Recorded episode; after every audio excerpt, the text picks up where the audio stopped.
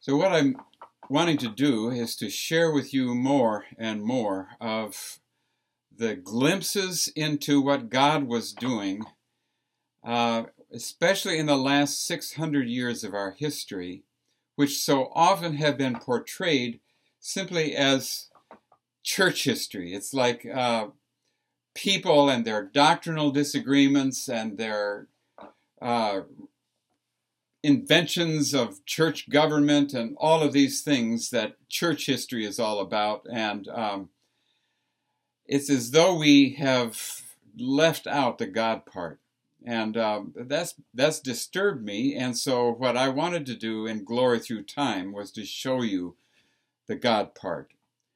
And as we move into uh, the Reformation, and uh, we find that the Scottish Reformation was really the clearest indication that God was behind the new things that were happening. You can see the, the moving of the Holy Spirit in revival, in uh, spiritual awakenings in Scotland better than anywhere else. And so that's where I choose to start this story as God is revealing the Holy Spirit. And uh, the, the first person to really show this was a guy named George Wishart or Wishart. Um, not sure which is the right pronunciation. I've heard them both. And uh, maybe one is right and the other's wrong, but I'm not sure. But anyway, George Wishart or Wishart was uh, uh, the first guy to manifest a spirit of prophecy. You know, this is a part that's been left out of of church history. It's like we took all the the God parts and we said, well, we don't believe in those anymore. We just believe in the church part, the man part, the, the part we can control. But the God part was there. And one of those God parts was prophecy. And so George Wishart was uh, an amazing preacher, and the Spirit would fall uh, when he was preaching. Revival would happen, uh, spiritual awakenings uh, where he would go, especially in the Southwest.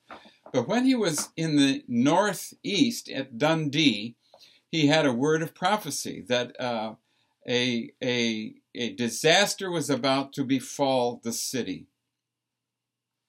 Then he went to the southwest, but then while he was there and revival was breaking out there, uh, he heard that this disaster that he had foreseen was actually happening. There was a plague that had filled the city, and people were dying by the hundreds, even the thousands. And so he went back there immediately and began to preach the gospel to the sick and dying. And um, and and that was one of his first examples that we know of uh, of of prophecy. Um, as as he continued to preach uh, in the the north or in the the northeast of Scotland, um, his life was um, attempted uh, twice uh, by people who wanted him dead, and uh, and he prophesied his own death um, to, for example, John Knox, his swordsman, who wanted to protect him and keep him alive in spite of all of the dangers. But he said, uh, No, um, uh, you don't need to be concerned about it, basically. Uh, one life is enough to lose. Let it be mine, kind of was what, what he was saying. And sure enough, within a, a month or two, he was uh, arrested by uh, the sheriff of Lothian, um, and and then um, ended up in St. Andrew's Castle uh, or the prison there, the dungeon there, and uh, tried on a whole lot of charges that were trumped up, and uh, and then he was um, martyred. Um, during his martyrdom, and by the way, they not only um, hanged him, but they lit a fire under him and burned him as sort of at the stake, but it wasn't a stake, it was a gibbet. And uh, so they, they just wanted to make sure he was dead.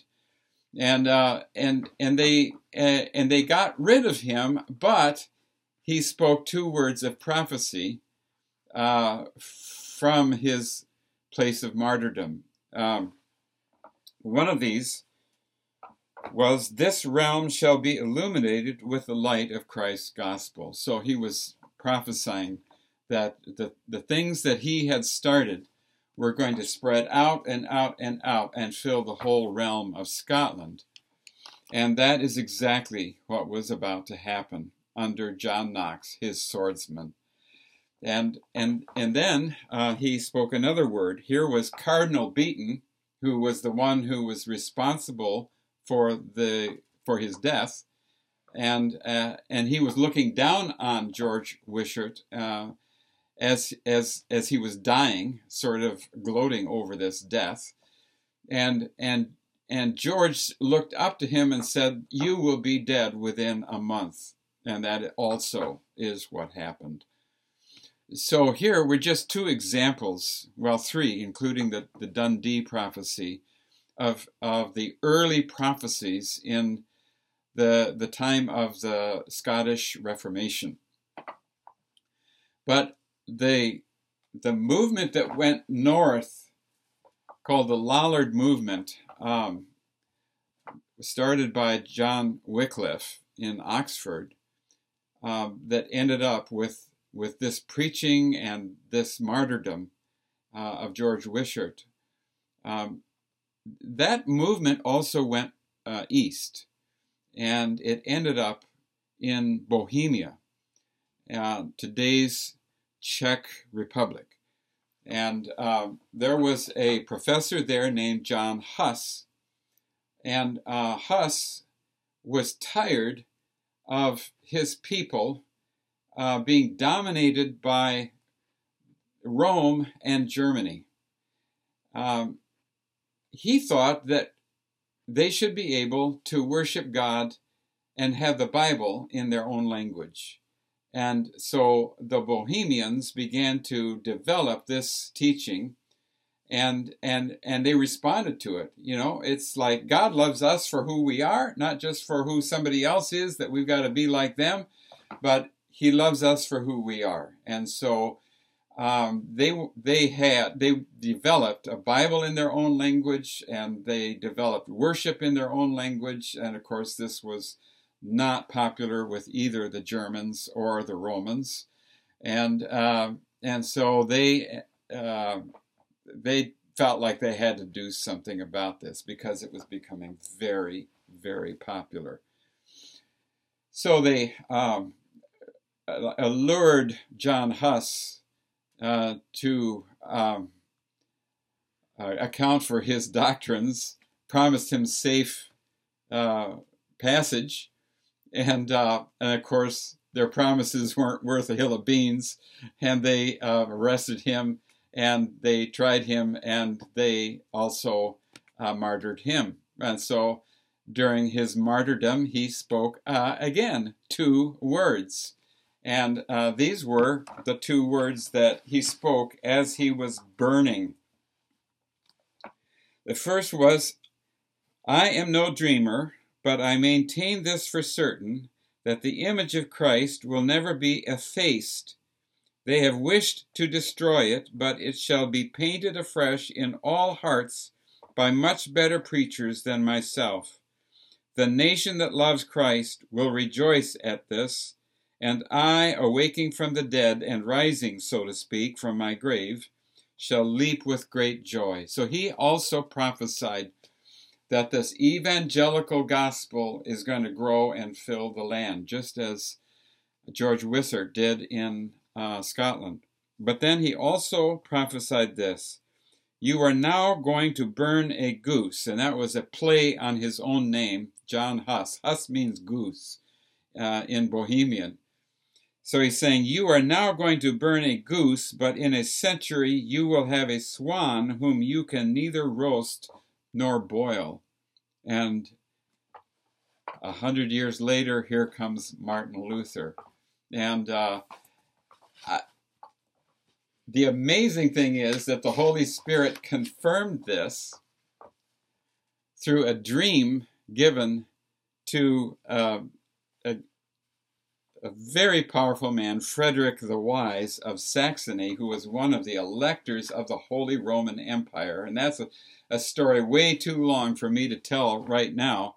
But it is fascinating to see what God revealed to this man a hundred years after uh, the death of John Huss, who, who became the protector of Martin Luther as all of this um, Protestant Reformation was happening.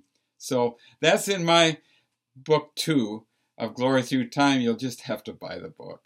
And Father, I just ask you to let this word about the Holy Spirit and the gifts of the Holy Spirit and the power of the Holy Spirit and what you were doing to, to bring people out of this power and might Christianity, twisting the whole gospel so terribly. But Lord, let us take this to heart. Let us hear what you have been doing all this time so that we can reject the one kind of following you and accept the other what your original intentions were. In Jesus' name.